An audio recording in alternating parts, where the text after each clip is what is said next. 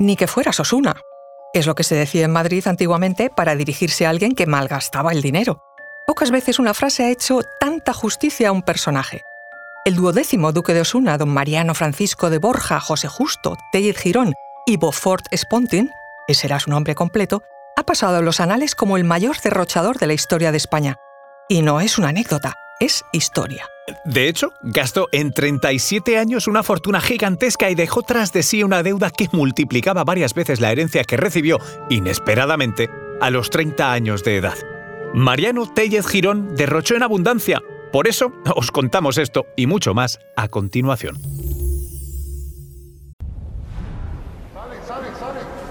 Conoce mejor al equipo que protege nuestras costas. Alerta en el mar, el jueves a las 10 un nuevo episodio en National Geographic.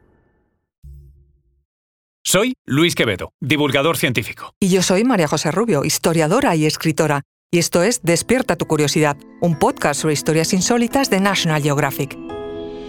Y recuerda, más curiosidades en el canal de National Geographic y en Disney Plus.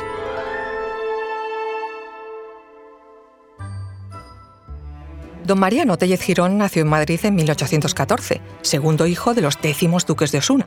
Estaba claro que su hermano mayor, don Pedro, iba a ser el heredero mayoritario de los títulos y el patrimonio familiar. Hay que recordar que la Casa de Osuna era la casa nobiliaria más importante de España en el siglo XIX.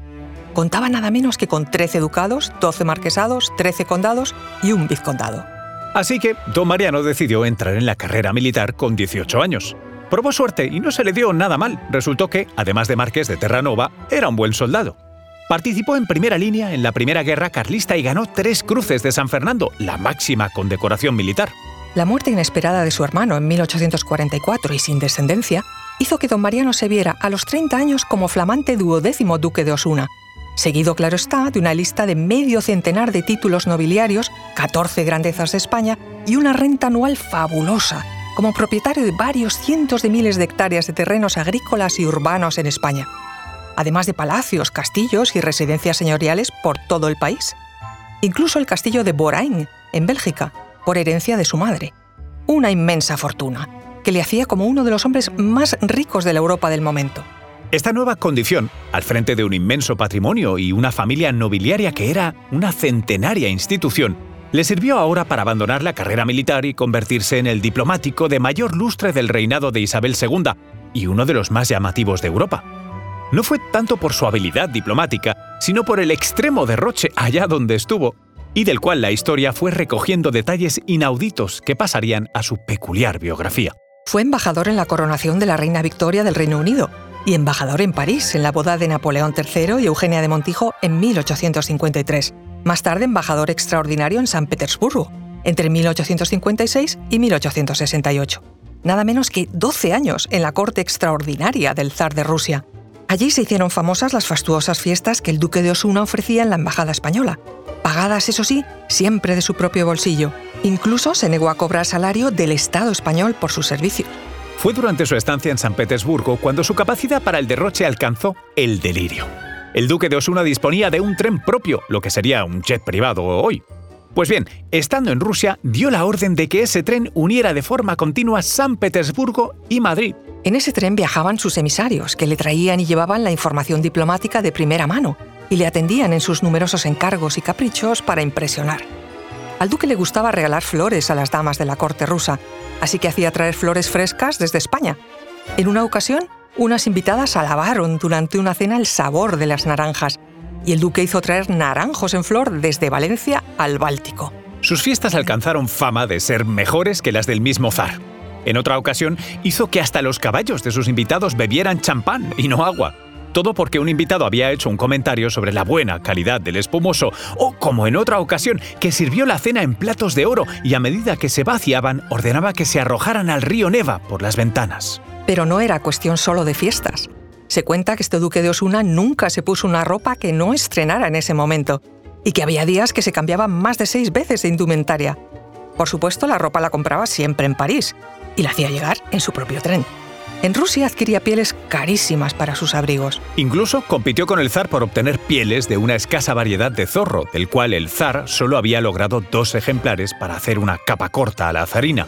Osuna, en cambio, logró tantos ejemplares que hizo abrigos de zorro, incluso para sus criados.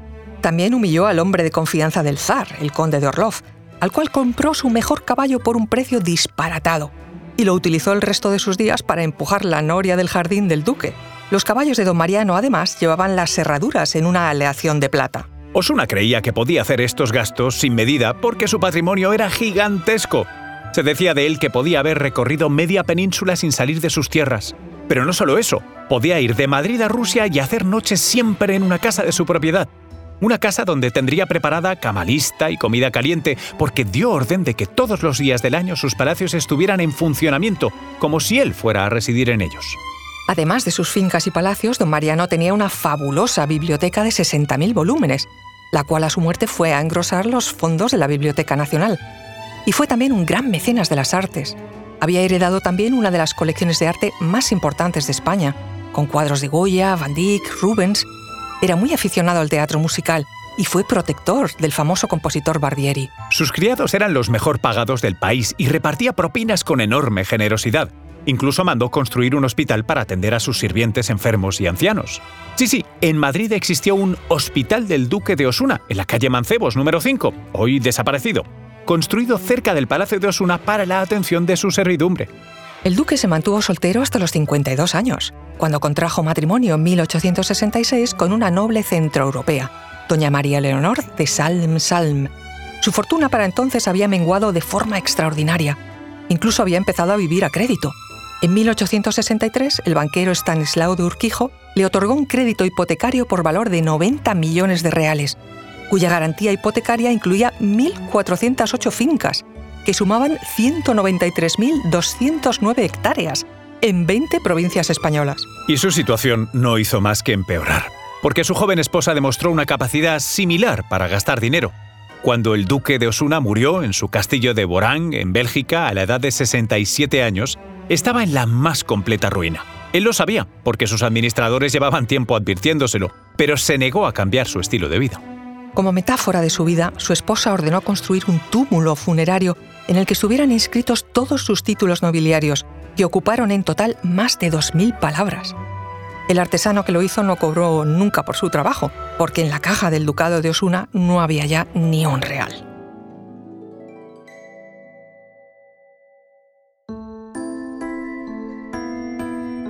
Recuerda que Despierta tu Curiosidad es un podcast sobre historias insólitas de National Geographic. Disfruta de más curiosidades en el canal de National Geographic y en Disney Plus. Ah, y no olvides suscribirte al podcast si has disfrutado con nuestras historias.